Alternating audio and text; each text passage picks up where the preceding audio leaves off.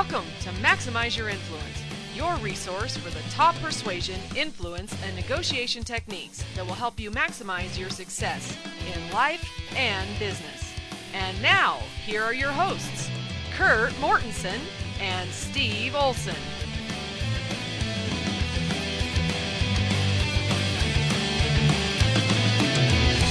Welcome, everybody, to Maximize Your Influence. Steve Olson here. And we got you live into the studio. Is it that obvious that it was canned cheering? Kurt, you tell me.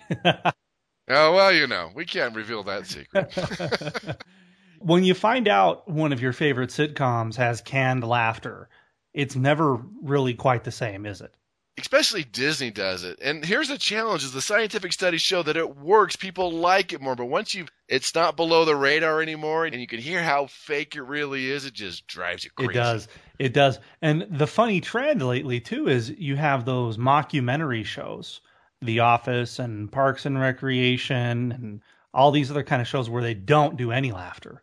It just thrives on the dry sarcasm. It's the dry. They're looking at the camera. It's just a whole different feel. Those shows have been doing well. Yeah. Doing well. Yeah, they have. They have. So um, here we are, episode 100. Listeners, you hung on with us for this long. Yeah, we want to make it worth your time. We're willing to cut you a deal. That's right. right? Not something for nothing here, but a big part of what makes our show successful are good reviews on iTunes. So if you go to the iTunes store, you type in maximize your influence, and you can leave a review. You just need to open up your browser on your computer, go type in maximize your influence iTunes, and you'll see there the review section. You can leave a review. You have to be signed in to your account. So here's what we want you to do leave us a review. We like good reviews, but we'll take what you'll give us. okay? We don't think that you're listening to the show if you hate the show, uh, unless you're you were so insulted. You've made our insult list so many times over the last 100 episodes that you have some kind of vendetta against us, which, you know, hey, credit to you. If we insult you all the time and you're still here, you deserve some free stuff. So, type into uh, Google Maximize Your Influence iTunes and it'll come up and leave us a review. When you do that, we need you to email us at maximizeyourinfluence at gmail.com. That's maximizeyourinfluence at gmail.com and let us know, hey, my uh, iTunes screen name that showed up on the review is Billy Bob or whatever it is. You'll see it when you leave it, or you just want to give us your name. That's fine too. And we can check. We will have our investigative staff verify the legitimacy of your review. And we are going to send you the audios for edition two of Kurt's best selling book, Maximum Influence on the House, coming to you for free. On the house, full length audios. You're probably talking 10 hours of audios. Good stuff. Second edition, new research. You will enjoy it. So, for helping us out, we're going to help you out. We are going to send that out to you. But I have to say right now, Steve, but wait, there's what? more. There's more? There's more. Well, Kurt, tell them Who's what they've to tell done. us more? So, doing that, helping us out. And as we go past episode 100, we will give you a free coaching session to help you become a better closer, become a better presenter, become more persuasive. Want to walk you through a few things to help you out. And it'll be a big difference. I guarantee our time spent together, you'll see a big difference in your ability to persuade. So that's part of the package. We want to help you out, and that'll make a big difference in your ability to persuade and That sounds good. So leave the review. Go to iTunes, leave a review about the show, what you like about it, uh, what it's helped you with. Then email us at maximizeyourinfluence at gmail.com. Let us know, hey, I left the review. My name is so and so. We'll check it. And then we'll get in touch with you to give you your free downloads to Maximum Influence and instructions on how to get your free coaching session with us and absolutely change your life. And I got to tell you, this is definitely for less than the cost of a Honda Civic. That it is. And that's our freebies. We've been promising freebies for episode 100. There you go. Will make a huge difference in your year and your income. Sounds good. There we have it. Shameless plug over with. The uh, stroking of our own egos for 100 episodes over with. Possibly it could come up again. Why don't we cue up the Urkel? All right, your favorite. My favorite. An article from Development Psychology. Sounds like something you would read. Yeah, I think that's on my yeah, it bookshelf. probably probably is. So, an article from Development Psychology: summarized through my favorite website, Newser, because I'm not going to pick up development psychology. I like how Newser.com just summarizes these things. If you have a disobedient kid, I know I do, Kurt, uh, I, I believe you do as well, some of the things you've told me lately. Oh, yeah. we all get one of them. If you have more than one of them, you're going to get one of these. Well, a little bit encouraging for your retirement plan. The headline of the article is Disobedient Kids Make More Money as Adults. Interesting. Yeah, Mm. it's, they told you be good, go to school, uh, eat your vegetables, and life will go fine for you. Maybe not so much. So, from the article, parents at their wits' end over an unruly kid might take heart. The brat will probably grow up to earn more than his well behaving peers, a new study in development psychology suggests. Researchers with the University of Luxembourg, University Illinois at Urbana Champaign, and Free University of Berlin tracked data on 745 people in Luxembourg from ages 12 to 52 and discovered that those who defied authority as kids tended to have higher incomes as grown ups. In scientist speak, rule breaking and defiance of parental authority was the best non cognitive predictor of higher income after accounting for IQ, parental socioeconomic status, and educational attainment, says the study. The occupational success was measured by the researchers using an index that ranks careers based on prestige and socioeconomic status. So there you go, Kurt.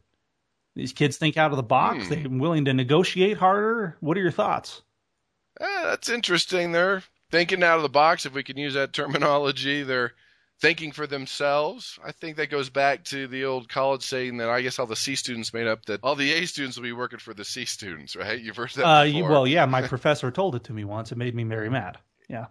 Exactly. Like, oh, wait a minute. So there might be something there to where, as far as just thinking differently, bigger picture, yeah, there could be some truth to that. Not that we want to read that to our children yet, but after they have gotten to college, maybe that's something that we can take a look at and have better hope that they're going to make it happen.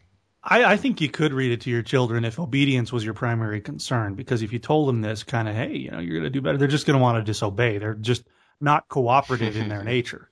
Yeah, maybe use it for a little reverse psychology might be helpful. That just might that that seems to work like a charm on the disobedient kids. So if you've got a little punk, you know, a brat, as the article says, uh, you might want to kiss up to them a little bit because they could become their retirement plan, right? There you go. That's something to look forward to. Yeah, Once right. again, very sound advice on the show. That's why that's why you come to listen. That's Yeah. right. You can use that. It'll give you great hope for the future. Like, all right, there's my retirement plan. I'm not sure about that plan. So and that's great? probably good Yeah. because they're the kids that require the most effort, so they should be part of your retirement that plan. should be like a thing. You know, the the biggest pain in the butt kid, they got to be the one to take care of mom and dad when they're elderly and sickly and and broke, right? That's right. You right. got to pay the bill. We'll just make that a standard thing and make it happen. Make it so. It is now standard. Yes. so, all right. Well, why don't we continue on with the show today? Episode 100, might I add. And we took some uh, feedback that we've got from the listeners over the last, well, it's like two years almost that we've been doing this show. We asked for some suggestions. These are people that have given us feedback and uh, sent us in questions. So if you want to take part in our quasi democracy, you got to send in questions, right? I mean, if you if you just sit there and you don't send in questions or comments or anything, then we don't know you exist really. I mean, that's got to be a, an insult too. I mean, we don't even know you exist. so you've insulted the people that don't even feel like they exist when they do exist, even though they're not existing. Yeah. I'll take Not it. saying I'm not even sure you exist. That's like way worse than saying, "Hey, you're fat." You know what I mean? That's right. That's the biggest of all. I think that it is. I think that it is. So basically, I think we've kind of done a round robin here and said that if if you haven't sent us any feedback or questions in the show, you're just a terrible person that might not even be real. So, Yeah, we don't even know if you exist. It's just a fake download out of Iran. How, how are we supposed to know? which well, we do have a lot of those fake downloads that I. I know. We're still trying to figure out why we're getting so many downloads out of Iran. But anyway, that's a whole nother Yes. issue. Whole nother podcast. We'll figure that. They'll that figure out. that out. So, one of the main things that came back is listeners really like the concept of TESS. That's an acronym, TESS, T E S S, because it's a good framework to design your speech, your presentation, your sales pitch, whatever you're doing.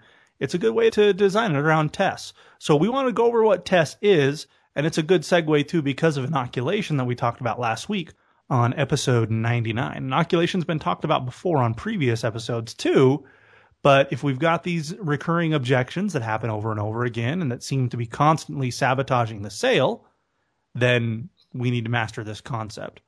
Kurt, tell us about TESS, and I think you've got a pretty creative way of doing this too. Yeah, and TESS is important because these are things we get time and time again in the podcast. The first thing is we tend to persuade others how we like to be persuaded, which we know is wrong. We have to adapt. As persuaders, as salespeople, whatever we do, we give presentations. And when we give presentations, we tend to present or pull the data that we like. We tend to present how we like to be presented to others. And we know that's completely wrong. You have to shoot down the middle and adapt yourself to the whole audience because you'll have different personalities in that audience. And we know that, Steve, doing seminars, it's always interesting to read the evaluations. One person will say, Love the group exercises, met a lot of good people, but Kurt, you talked about the studies too much. And then the next one reads, Kurt, the studies were awesome. I learned a lot. We need more studies and less group exercises because we need the scientific background. And so that tells me what? it was about Yeah, right. yeah. And that's how you do it. You have to shoot down the middle. You can't present how you like to be presented to. You have to adapt. You have to resonate with the whole audience. That's why I came up with TESS. And when you use this, when you implement this, and that's why we're bringing it back on episode 100 so you can really understand it. People love this formula because now you can resonate with the whole audience instead of the people that are like you because it's easy to resonate with people like you. But how do you resonate with people that are different? It's by using TESS. So if you're not driving, make sure you're taking notes here. If you are driving, we'll have you just memorize it because this is important stuff as you give this presentation. The first one, let me go through the test and I'll give you a little example here. The first T is testimonial. This could be your testimonial, it could be from somebody else that's considered an expert in the industry, it could be someone that's endorsing you or referring you. Basically, here you're borrowing credibility from somebody else. You are showing them how it's affected your life. It's your own personal testimonial. We see this on infomercials all the time. It could be a again referral from somebody else, an endorsement from somebody else, or maybe an, an industry expert that says, "Hey, this is what we need to be doing." That's the first one. The second one is an example. That could be a metaphor, a simile, or some type of example. You say, "Well, you know, this is like this," because that's how our brain works. We like that better. In fact, when I was doing research for laws of charisma, it was amazing how many charismatic leaders used more metaphors, more similes, more examples than the average person because it resonates with people. It simplifies what you're saying. That's number two. Number three is a statistic. Now, if you've ever taken statistics, you know you can cook the books. People can make things up. But for your analytical type personalities, you need a great statistic that's verifiable, that's believable. We always tell the truth, but the truth isn't always believable. Make sure it's believable and that you can say, hey, this study shows or Stanford study shows where it's coming from. Statistics are a powerful thing, especially for an analytical type personality. And the fourth and the most important is a story. Great persuaders, great salespeople, they sell with stories. And this is important because not only do they simplify complex ideas, not only do they grab attention, but here's the thing that's the most important is stories persuade without detection. Let me repeat that. Stories persuade without detection. People just get absorbed. It grabs their attention. They put themselves in the situation. You can tell them what to do, but if you tell them in a story, they put themselves in a situation, they're going to persuade themselves and realize they need to do what you're asking them to do. So to repeat, TESS is a testimonial, an example, a statistic, and a story. So you've got a way to really drive this home. I do. Let me give an example here of something that will help us all on the personal development level. And it's something we all tend to cringe and moan about. It's about goals and goal setting. So, as you're listening to this podcast, as you're driving down the car, everyone moan for me like, "Oh yeah, we've heard that before." goals, but push every your boo button. Yeah, get, out, get off of here. There we go. What There's the famous boo button. We're going to bring in. We'll do be more booing, more insulting as the next hundred episodes unfold. But that's the thing. Goal setting is an interesting thing. So I'm going to go through that, and I'm going to attempt to persuade you, which we talked about last week. You would never say because it has the opposite effect. But since we're talking about persuasion, we're going to say that. I'm going to go through that, and I want you to pick the one thing, whether it's the testimonial, the example, the statistic, or the story. Which one resonates with you the most? Right? Which one caused you to think, you know, maybe I should do a little bit better with my goals? So here's the example that I'm going to use. Now, every book on success talks about goals. We hear it from every personal development speaker. We know it works, but we cringe sometimes because sometimes we tried it, didn't work. Sometimes we're more accountable. So a lot of people don't even set goals because they don't want to fail, but they'll be a failure because they have no goals. That's a whole nother scenario. But it's interesting. If you've ever studied success, you've heard the name of Brian Tracy. He's one of my early mentors. He talks a lot about goals. That's where I really learned about goals and the impact goals have on our success. He has written probably 40, 50 books, and every book will talk about goals and goal settings. And he said some things that are really interesting. He says goals will triple your commitment level. Goals are the major reason we're happy in life. Because think about it, when you were really happy, you were probably pursuing a worthwhile, exciting goals. He says goals are the most important thing you need to do to be more successful. That's Brian Tracy, and it's really important. But as I researched goals and I looked at other people, I realized that most people have never been taught how to set goals. It's, for example, if you wanted to learn how to go snow skiing and you got there and you rented your skis and you got your little ski pass and someone says, well, hey, you've never been before. Let me give you some lessons. You're like, I don't need lessons. How hard can it be? Right? I'll, I'll figure it out on my own. And so you get on the chairlift, you're not thinking about it, you're not sure where to get off. You've never been snow skiing before, and the little black diamond comes up, and for those you don't know, that means it's the advanced course. So you get off on the black diamond, not knowing what it is. You start skiing down the hill. You pick up speed. You're going to hit a tree, break your leg, and you're probably going to say something like this Well, that's a terrible sport, and I'm never going to do it. I would again. say it a little differently than that, but I see your point. You would probably pepper that with a little more four letter yeah. words, but that's a whole other story. But anyway, you're upset, you've given up, you're never going to do it again. That's what most people have done with goals. And it's interesting when you look at the statistics and the studies, the university studies show that about 3% of the people put their goals in writing. And that's about standard. It's always around 3 to 5%. And they follow these people for 10, 20 years. And after 20 years, people that put their goals in writing, because it has to be in writing. If it's just in your brain, it's just a wish. When it's in writing, not only does it triple your commitment level, like Brian Tracy says, these people are earning 10 times more than those who didn't have their goals in writing. We know it works. We've seen it time and time again. Every study shows that. But the thing is, again, most people don't know. So let me give you the formula on how to set your goals so you know how to do it. And write this one down. So the first one is what most people do is the what. What is your goal? Right? Write it down. The second one is the when. You have to have a deadline. Right? When are you going to accomplish it? Is it six months, two months, one month, one week, one year? Have to have a deadline. So we've got the what, the when, and the third one is the how. You know, what is your game plan? Who are you going to mentor with? Who are you going to coach with? What are you going to read? What podcasts are you going to listen to? I mean, what do you really need to learn to do? That's the how. So what, when, how. And the fourth one, the most important one, is the why. Why do you want to do that? What are the reasons behind your goals? Why are you working so hard? What are those emotional things why are you doing it emotionally is the why. That's what most people tend to forget. I'm telling you right now, the why is more important than anything else. Let me give you a little story here. I worked with a gentleman named Dan Jansen. He held the world record in the oval track, kind of like Apolo Ohno. I think there's the the 500 meter and the 1000 meters. He had different levels, and he held the world record in the 500 meter. He was the best. He went to his first Olympics. He was America's boy. He was going to win it all, and he didn't place. Like, wow. Well, so he trained for another four years because he had a goal to get this gold medal. And he got cut off in the medal round, didn't place. Trained for another four years. And his sister was diagnosed with cancer, tragedy in the family, his brain wasn't in it, no medal. Trained for another four years. And if you're doing the math, you know that's 16 years. He was getting too old. Last Olympics. He held the world record still. He was the best, but he couldn't get this gold medal in the Olympics. So he went and he qualified for the medal round, and somebody cut him off. They both slipped and fell disqualified. No medal. Last Olympics, he was devastated. But something interesting happened. He also qualified for the 1,000 meters, which was not his best event. Didn't hold any world records, but he qualified for the medal round. And it was one of those incredible moments in Olympic history where he won the gold medal did a victory lap with his newborn daughter. Everybody was crying, everyone was cheering. He had finally done it after 16 years. He got a gold medal. And we thought about it and we sat down with him. We said, Dan, how did you do this? Most people can't get out of bed in the morning. You stuck to a goal for 16 years. What is your secret?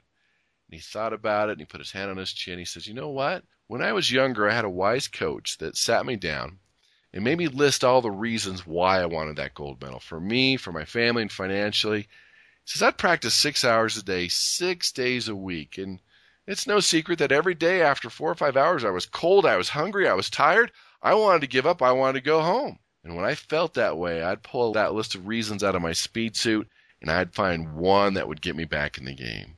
Because people don't fail because of lack of goals necessarily, it's the lack of reasons behind those goals. So I promise you, you put your goals in writing, you follow this formula, you'll see increased happiness, you'll see more success, and you'll also see an increase in your income. All right, so time out here. So here are the four. Let's review these, and I want you to pick the one in your brain that resonated with you the most. The testimonial was Brian Tracy. The example was the snow skiing. The statistic was a university study about earning 10 times more. And of course, the story was Dan Jansen. So when you think about it, which one resonated with you the most? Now, I'm not hearing your voices, obviously, because this is a recorded podcast. But if you want to know the numbers, about half of you, it resonated with the story. It's always 50 to 60%. The next one is going to be the example. Then it's going to go between the statistic and the testimonial. Now, if you've never heard of Brian Tracy before, maybe that doesn't resonate with you, but those who have read Brian Tracy, that might have been the thing, and that will be the rest of the people. Every audience I've ever taught, I have them raise their hand when we've done the research. It always divides between all four of those. You'll always get somebody that resonates with one of those, usually more, but again, the most important one's the story. You implement that, you'll resonate with everybody in your audience, and you'll see a huge difference in your persuasive presentations. What's funny about that is you almost forget that you're being pitched about goal setting, right? That's the point. That's why it's so important because different things will resonate with you. You get into it. And that's why the story's so powerful because it persuades without detection. All of a sudden, you realize how important yeah, it is. Yeah. So you can structure your presentation around this. You got to hit the testimonial, the example, the story, the statistic, salt it all through there. You don't have to do it front to back like Kurt just did. You can, it works. But if you put it in there, you're going to touch on everybody's uh, language on how they like to be talked to, how they like to process persuasive information, and it's going to be a, a heck of a lot more effective for you. It's a great technique and something that you can totally fall back on if you're not using it already. Yeah, exactly. I don't care what order you do it, but within your presentation, and structure is a whole other thing as far as intro and conclusion, a few other things. But within that, you include TESS, you'll see amazing things happen as far as more people listening, more people resonating with you, and being more persuasive, especially when you're talking to more than three, four, five people. You've got to shoot down the middle. You've got to include this so you can persuade people. You can present to people how they want to be presented yeah. to. Yeah, that's good stuff. Anything else before we move on to the rest of the show? Just one other thing is the most important one is story. It's always 50 to 60% of the audience. And we've talked about stories. Go research our podcast archives. But remember with stories, if you don't have a great story, borrow a story. But stories are critical for your ability to be a great persuader. Excellent. Excellent. Well, why don't we cue up the Homer?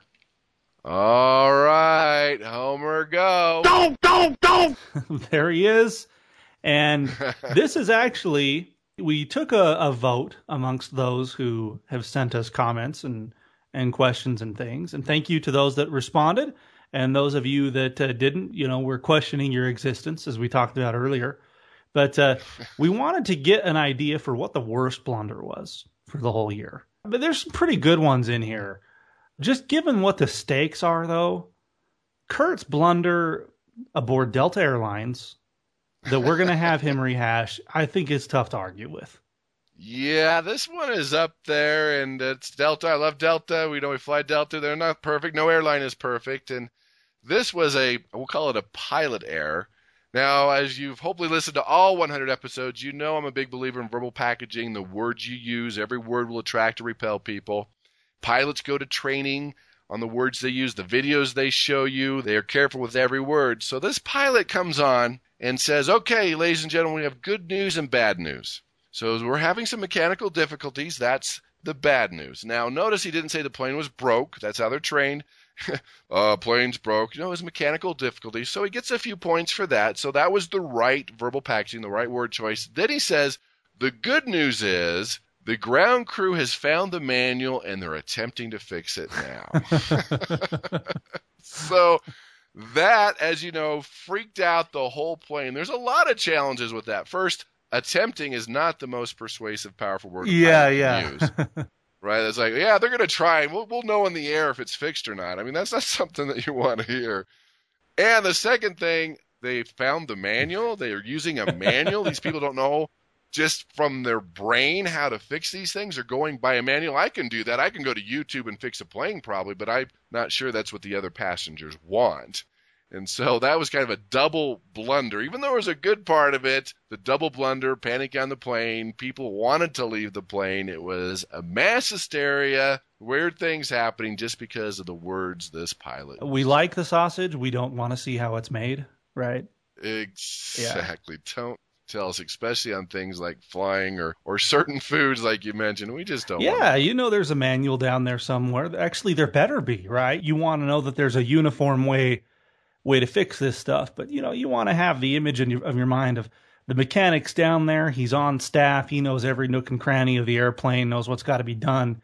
You know, he's not uh, mm-hmm. thumbing through a manual, going, "Oh, geez, how do you do a fuel pump on one of these?" You know, it, that's right. You want the guy who's done it a hundred times, can do it in his sleep. That makes you feel a lot better. Yeah, you know that makes me want to co-nominate another blunder of the first hundred episodes because it's the same thing. I think we would put airline pilots and doctors right there together, right, where they're handling life or death stuff, right? The screw up room for a pilot is very minimal. My wife was uh, in for a, a, doctor appointment and asked about a certain condition that uh, can come from a certain kind of antibiotic. And uh, if you remember, listeners, the doctor proceeded to Google it uh, right in front of my wife. So that's not good. That's not good. You're like, hello, didn't you go to school? And you know they're kind of doing that in the back room, looking things up, but right in front of you. At least they have like, sir, should have something like Moogle for medical professionals, but they're using Google. I can do yeah, that. Yeah, we can all Google. It's a, you want the. I've consulted with some of my specialist friends at the Mayo Clinic, and we all agree that such yeah. and, and and hey, you know what? If it's Google, whatever. But uh, yeah, get some verbal packaging and still some confidence here. Yeah, when they go to Google and say, "Hey, I found it on Wikipedia," you know, whoa, whoa, whoa, red flag. Come on, buddy. yes, yes. As Michael Scott from The Office says about Wikipedia, anyone can put information on there, so you know you're getting the best information. That's right. The best yes, available. The best available. Because anybody can do it, and it's on the internet, so it must. Yeah, yeah. so that's good. That's our nominations for the the blunder of the first hundred episodes. We have a nomination for the ninja of the first hundred episodes. Cue up the kung fu slash ninja slash taekwondo slash krav maga sound that we have. All right, ninja sound, go. There we go. It uh, makes all martial arts ambiguous, but uh, we're we're trying to convey a ninja, somebody who is just very effective. You know, comes and goes. You don't even know what's been done. A persuasion ninja. How in the world could we possibly have the same person guilty or the same company guilty of the blunder also be nominated for the ninja? Well, I'm about to tell you. Uh, Delta Airlines, Kurt and I both fly them a lot. We live in a hub for Delta Airlines, so we we're on those planes a lot, and any airline that you've flown over the last little while, you've noticed they all got to give that uh, safety presentation mandated by the FAA, right? Tell you how to use a life vest. Do you think about that scene in Tommy Boy and you laugh and, and all that stuff. Well, Delta has done a fantastic job actually getting people to be excited to pay attention to the safety presentation. And actually, I think in general, instilling a, a decent mood where possible in the passengers before an experience that's becoming increasingly unpleasant, which is flying. If you're in coach, you're in a flying sardine can. At least that's what they make you feel like, right? So this uh, safety video, they've taken all kinds of references to pop culture and stuff like that and instilled them throughout the safety video. And it's a, a kind of sarcastic, get really funny type of a video. And I've just watched. I make a habit of watching the people around me. Everybody's paying attention. And if they're not, they might be looking at their phone, but they're laughing, they're listening to the safety presentation. When was the last time you saw that on an airline? I think it's a, a good way where in many of our businesses that we're involved in, we've got this bureaucratic regulatory stuff that, uh, like it or not, we put up with it as business owners and as persuaders. We got to deal with it. And it's not exactly conducive to the sales and persuasion process, is it, Kurt? this, uh, Nope. Yeah, this kind of stuff we have to do. So I think Delta has made the best of both worlds, and uh, they've really been very effective at that. And we've had a few people comment on it. I think they probably have seen the video too and agree. It's just such a, a better experience for that now. I agree. They're following the trend that's it's edutainment. If you're going to educate someone, it has to be entertaining. You have to have a reason to listen, and they've done a good job to bring people actually enjoying watching the video that used to make us cringe, and people are having a good time and they're learning. Everyone's happy. Kudos to them. Exactly. They worked Charlie bit my finger into their safety presentation episode. So, all right, that's it, everybody. Let me remind you: go to maximize your influence. Uh, well, Google it rather. Maximize your influence uh, iTunes and leave us a review. And once you've done that, email us at maximizeyourinfluence at gmail.com. And there you can see, or you can tell us what kind of review you left, what your name was, so we can go back and check it. And we're going to send you the audios to Maximum Influence, Kurt's best selling book, uh, the second edition with new studies and new insights and everything, as well as give you a free coaching session about your business or what you're doing and give you some uh, some pointers that are definitely going to help. Totally 100% customized to you. It's not going to be a bunch of people on the call. It's you and us, and that's it. So we need you to Google, maximize your influence, iTunes, and leave us a review. And we'll get back in touch with you after you email us at maximizeyourinfluence at gmail.com. There you go, Kurt. Episode 100. Thanks, everyone, for listening. Thanks for your comments and everything that you do. Episode 100. We look forward to the next 100. All right. Sounds good, everybody. We'll catch you next week. See you next week.